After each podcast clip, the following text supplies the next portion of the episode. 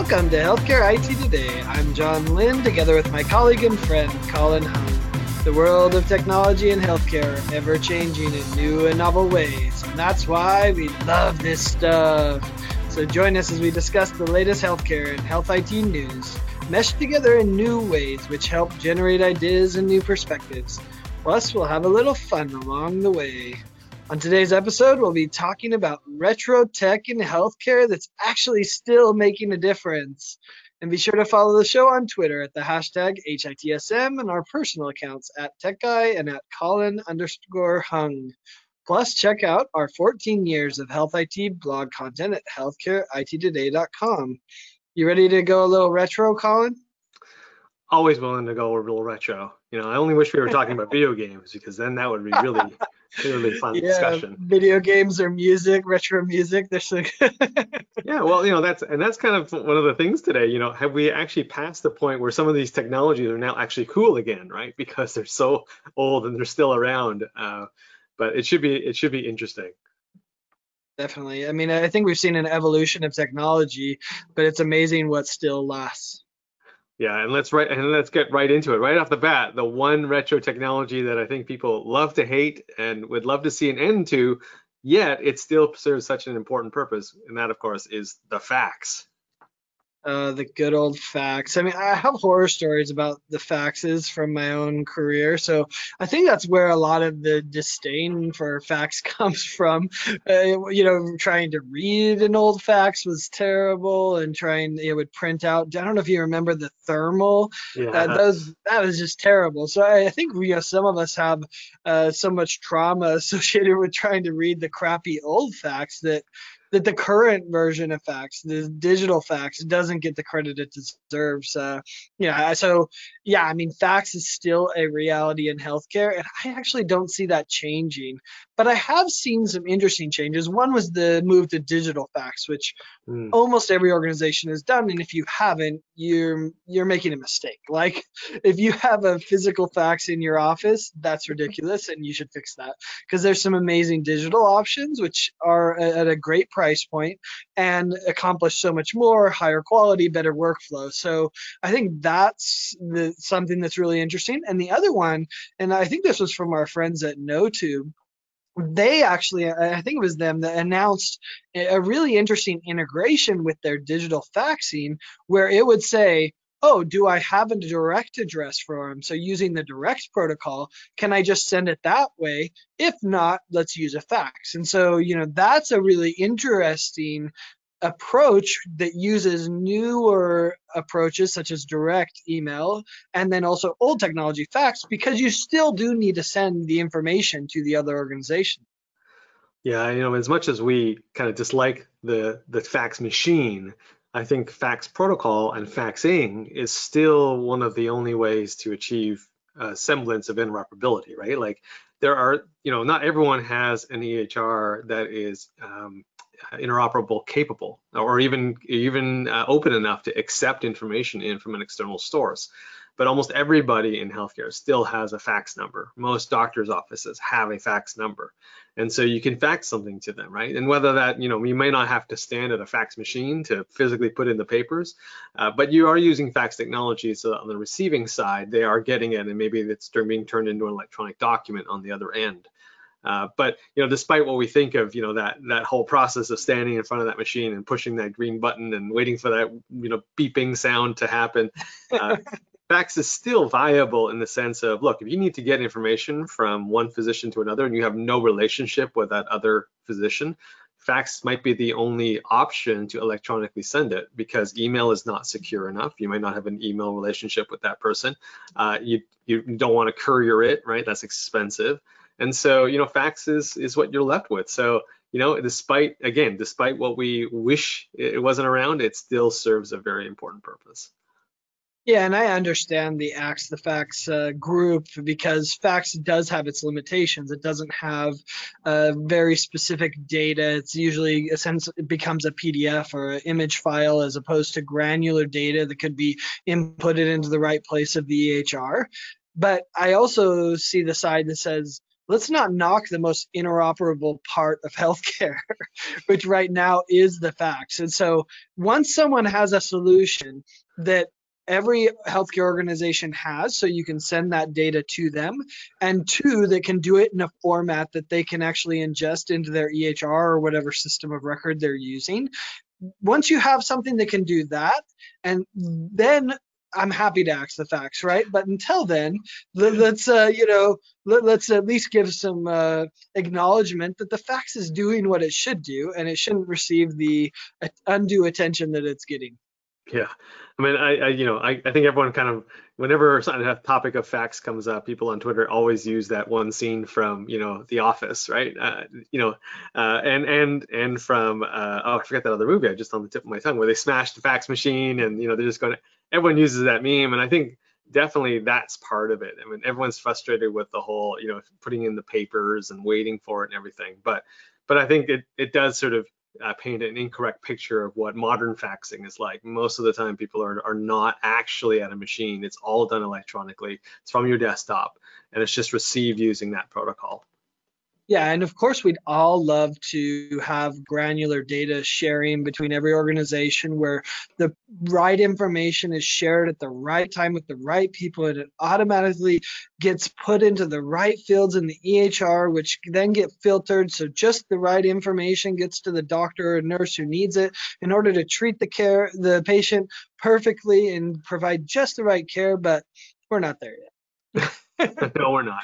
And that is, the new and and you know we've been talking a lot about physician offices but then you know you bring in long-term care you bring in uh, a tertiary care and all these other players that are getting into the healthcare world but they don't have the same interoperability standards or capabilities and so what are you left with? Again you're left with a fax machine. Um, yep. but one of the alternatives and one of the things that you wanted to talk about john with interesting was scanners. Uh, that can document scanners in particular. That's sort of like it's kind of like a fax machine, but that technology has been around for ages. In fact, um, I'm, I'm, the listeners might be uh, interested to know that uh, at one point I was a certified document image architect, which meant that I actually worked with scanners and document management systems uh, as a as a vocation. Uh, but then I saw the light and I went into sales and marketing. So I think you just raised your nerd level like three points or something. So that, that, that that's. I think I might, I think I still have my certificate somewhere. I have to bring it out next time. we, can, we can include it in the post that we share with the with this episode. But you know, it's it's interesting, right? Everyone looks at it and says, "Why do we need scanners?" And you know, I think we'd all be happy to do away with scanners because you know we've been talking about the paperless office forever and it's like yeah who wouldn't love a paperless office it turns out a paperless office isn't a reality because what happens when a patient shows up with a stack of 100 pages of their medical record well what are you going to do you can store it in a file in a chart somewhere that never to be seen again, or you can scan it in. So that technology actually is really useful. Uh, the same is true with uh, a lot of the other documents that you receive, whether it's a referral from other organizations, whether it's information from another organization that gets mailed to you, uh, there's many that are still doing signatures. I'd love to see that go away, but many organizations are just not comfortable with it. They haven't kind of grappled with the digital signature idea. And so they get the signature, and sometimes even from a workflow perspective, they don't realize there's great technologies, even from you know companies like Interlace Health, formerly Formfast, that would do the signature in the exam room on an iPad or on a, de- a, other device that allows you to do a digital workflow. And they don't know that, so when they sign it, what are they going to do? Of course, they're going to scan it. Now, I, I have a I have the scars from scanning uh, and making sure you get the right one. And I, I, think most of healthcare has learned this as well. But uh, the, the, the new scanners are are way better than what they were previously. I remember we used one of these all-in-one scanners and we burned right through it because the scanning volume was so much. We finally realized, oh, okay, that's why you pay a thousand dollars for a scanner is because i need to be able to do high volume scanning and i need it to last and not just burn out after a month of scanning so you know, luckily the technology's come a long way. You know, I featured an article in Healthcare IT Today a, a while back, uh, a new scanner that was more in the three to five hundred dollar range that could do some high volume scanning, but still was at a price point that was more reasonable. So I think they've come a long way. Yeah, you do get what you pay for in document scanners, and that was true back in the you know early late 90s and the early 2000s, and it's true today. You know, yes, you can use a desktop one for your own personal and scan a few documents here and there, like your tax filing or you know stuff like that. But if you're really going to scan a medical record that's a few hundred pages, uh, and you're going to do that multiple times with multiple records, you definitely need a scanner that was built to handle some form of volume right? And, and those typically are in the thousand plus range uh, in order to get one that's fairly robust. But I think that's where I see the, the use of document scanners still is there are a lot of physician offices, especially, that still have a ton of paper records. Now, maybe they're not adding to those paper records very much anymore with the electronic medical record, but but they have legacy, right? They have all these legacy documents, and when they retire or when they close, they're obligated to keep those uh, documents. And they're certainly not going to take all those records and stick them in their basement, right? They're going to want to find a solution to scan it. In fact, I've had a couple of docs uh, who are on this exact situation reach out to me and say, "Hey, Colin, do you know anybody who provides this service?" And surprisingly, there are lots of companies still out there doing it uh, or they wanted to buy their own scanner and just do it themselves. And there's still a need to digitize old paper records, uh, even though maybe we're not generating as many paper records as we used to. Yeah, and I've been through this a few different times as well. Uh, I've seen a lot of different approaches. One where they called thinning the chart. So it, they used to do this in the HIM days when the chart would get so large, they'd thin it down to just the things that matter. So we've seen the same with scanning where they thin the chart and they scan in the things to the EHR that's needed. That, so that's one approach. The other one is scan as you go. So as a new patient comes, you scan the whole chart in so that it's ready as, as they come. Uh, uh you know, I think we're past that for many organizations, and now they're stuck with just this uh, this archive of old charts that, like you said, have to be dealt with, and and it really is amazing. I, have seen two two two processes here. One is you hire the summer intern, the college student, the high school student that you know you want to hire. Usually it's a doctor's son, a friend, you know something like that. You buy a nice scanner, and they spend the summer scanning in all those documents you know you can have mixed results there right? Uh, you know depending on the quality of the person you hire as usual. It is amazing what some of these high volume scanner companies do. They actually clean up the chart.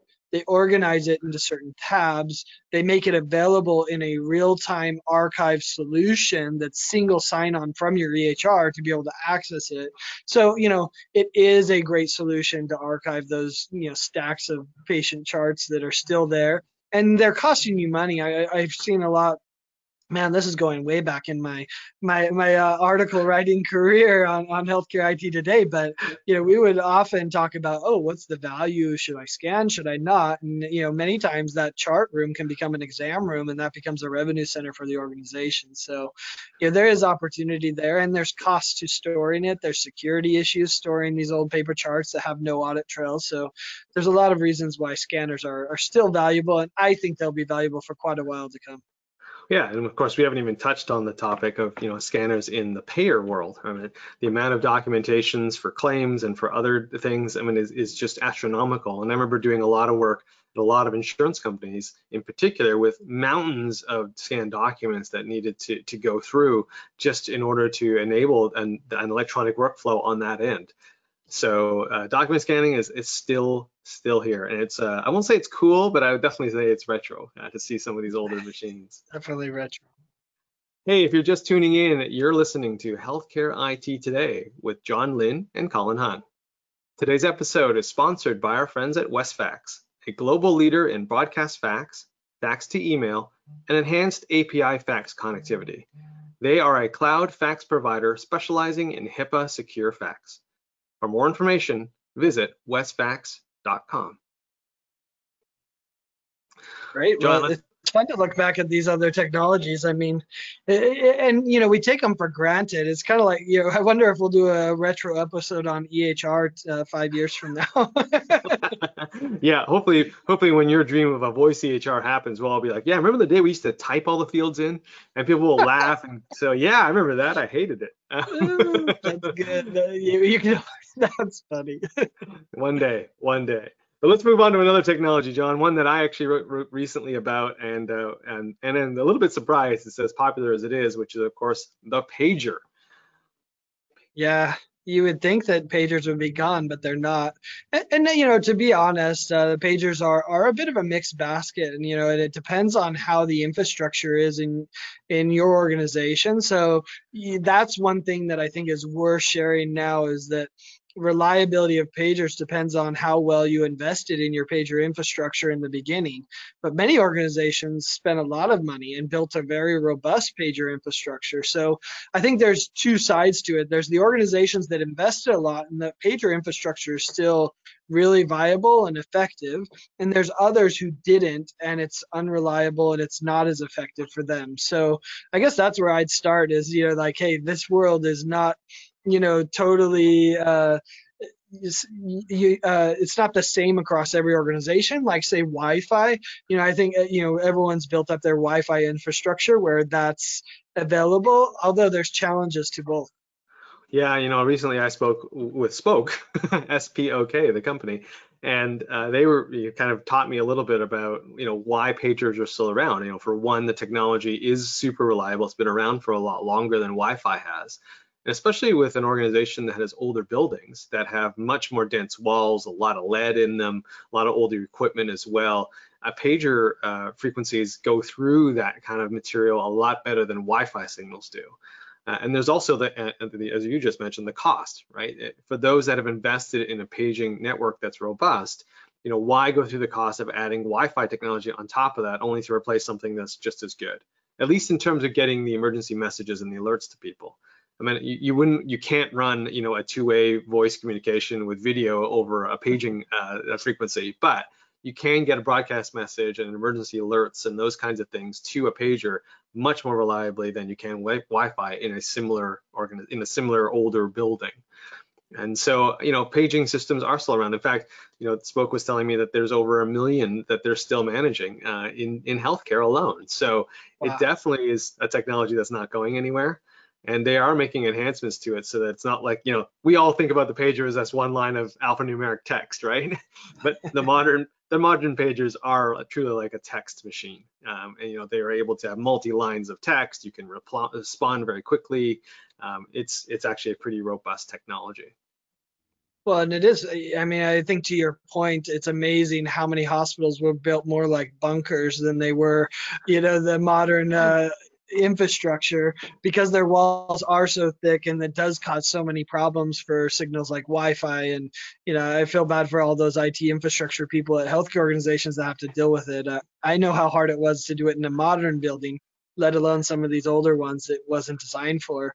But I think it is interesting when you look at the pagers, uh, especially because of the idea of physician burnout many physicians don't want to be fully involved because it's a distraction to their work and it's overwhelming and why didn't you reply immediately? Because there is almost that feeling if i text you you should text me back quickly.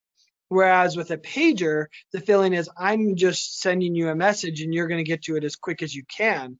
And so in some ways the pager helps with physician burnout because it's just sharing the info you need Granted, there's certainly limitations. Uh, I'm sure doctors, when they receive the page, 25% of the time or whatever the number is, look at it and say, "Oh man, I wish I could just reply quickly and be done with it too." So, you know, like everything in technology, there's gives and takes, but there is something to say about a one-way messaging system and the power of it uh, versus a two-way, which uh, you know, which has the expectation of a quick response as opposed to respond as efficiently as you can. I'd be remiss if I didn't also point out that uh, I was enlightened to the fact that a lot of the pagers now are not just for clinical staff. I mean, traditionally they have been, but now, and especially with the COVID pandemic, a lot of people in the physical plant, like the maintenance and the hmm. engineering uh, crews, have pagers, so that when a room needs to be cleaned, there's a page that goes out. When uh, something goes wrong with a piece with ventilation, for example, a page can go out to the HVAC crews and, and they can respond. So it's not just clinicians that are using pagers; uh, it's all the entire staff inside the hospital can make use of this technology, and they, you know, those people perhaps don't need you know a full smartphone to just for that one purpose of getting a hold of them. Yeah, and I, am interested to see because you pointed out aptly that pagers and the low frequency that they go on can pass through walls and other things much easier than, say, a Wi Fi signal. But 5G seems to have some of those similar characteristics. So I am interested to see what happens with 5G and will pagers hop on that network? You know, will that technology start using that, you know, or will they evolve to compete with that? Or will 5G become so synonymous that it does replace the pager infrastructure. I'm not sure. You know, I think it's still too early to know. I know enough about 5G to know that it, it it's definitely a competitor, but uh, you know, are the cost point to a uh, are they to the point where it makes sense to implement 5G? Are the devices going to cost a lot for 5G? You know, is it going to be able to provide the connectivity through the walls that the pager infrastructure does? It seems promising, but I think it's still early to know the answers to those. Well, we'll definitely see. We'll definitely see. Certainly, no one's throwing around the pagers like we do. We want to like like we want to bash around a fax machine. That's for sure. they don't get, realize they're still there. that's probably true. They're much smaller too. But let's get to our final technology that we want to talk about, and that is the good old television. Right? I remember. I still remember the days when I used to go to hospital, and you got, you know, when you wanted to rent a television, they literally came in with a, you know, small color screen TV that actually had to physically be mounted to an arm, and and and that was the television that you got, and it got like maybe four channels, right? Uh, but, but now, just and just looking at the televisions that are in hospital rooms today, these are flat screen, internet enabled, IP enabled televisions that not only allow you to have you know Netflix and your entertainment channels, but also can broadcast educational material and inform you can order your your meals on it you get your information put up there your name and and so forth it's just incredible what these televisions can do yeah, well, you you kind of dated yourself there, Colin. Was it black and white or was it color? I oh, I will not. I said color. I said color. I said color. No, but uh, I mean, for me, I, I had a little different experience. It was like, oh, there's cable television here. So, it, you know, I didn't have cable TV at home. So going to the hospital and having the TV there with cable television was actually pretty exciting. But uh, I guess you know, it's it's interesting how much uh, that's part of our experience in a healthcare organization is the TV. And it goes back to we're sitting there, a captive audience, we're bored. Uh, you know, I, I, saw something called boredom therapy, right, or distraction therapy, distraction right? Therapy, uh, yeah. yeah. I think I actually took that from your article. I, uh, distraction therapy is fascinating, and, and I understand it because you know we we've seen it if we've been in an airplane when you're stuck in an airplane, I've been on 14 hour flights to Dubai, and guess what? The distraction therapy works. You don't, you know, it's amazing how quickly the time passes uh, when you have that. And I think it applies to a lot of other places in, in hospital where many times you are waiting. But it is amazing how much they've improved and how interconnected they are. It will be interesting to see if that becomes a standard of care, though, because that is not evenly distributed at all either. And certainly in new hospitals, they implement a lot of this technology, but a lot of the older ones don't have it. And they've invested a lot in old TVs. So, how do they upgrade it? What's the investment cycle? Many are going to be stretched. Do they do it? But then it also goes to really interesting technologies like I, you know i've seen people working on uh, identity based ones. So when the doctor walks in, the name of the doctor comes up on the screen and maybe some information about that doctor so that you knew that that was a doctor versus a nurse versus the cleaning staff and you knew who the who was coming in and in this world where you know we're not sure you know there, has been challenges associated with gender with race that actually is a pretty powerful idea that they would actually indicate that. And I can look on the screen and see that it's doctor and say, oh, yeah, this is my doctor coming in, regardless of who they are ethnically or, or gender wise.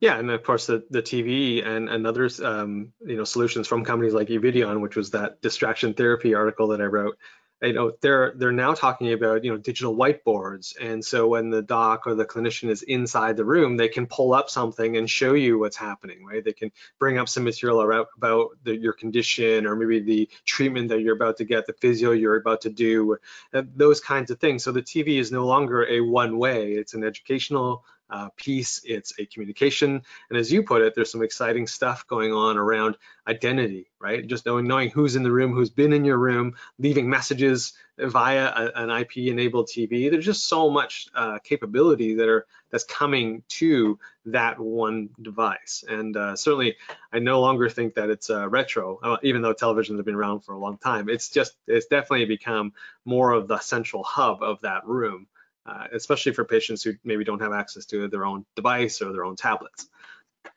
Absolutely. And you can see it evolving even around the telequarantine idea where the doctor or nurse doesn't want to go in the room for risk of infection and spreading the disease. Uh, you can see those TVs hooked up to a, a webcam and boom, you can be able to talk with the patient and be able to give them the care they need, but remotely in a way that's safe and it, it reduces the risk of spread of the disease to the caregiver. Well, one of the things for sure, I uh, you know nowadays you don't have to worry about you know renting the TV or getting a black and white one or a color one or or having cable. Those are just standard. Now the question is, you know, do they have Netflix or not, right? Like that's. well, luckily you probably have your cell phone too, so they, uh, that helps a little as well. there you go. You just cast to the TV, right? That's how it works. That'd be awesome. Listen, thank you to all of you who tuned into this episode of Healthcare IT Today. For more details about our show, check out the programs page on healthcarenowradio.com. And please share your voice and engage with the community at healthcareittoday.com and on Twitter using the hashtag HITSM. I'm Colin Hung, and with my friend and health IT collaborator, John Lynn. Thanks for listening, and have a great week.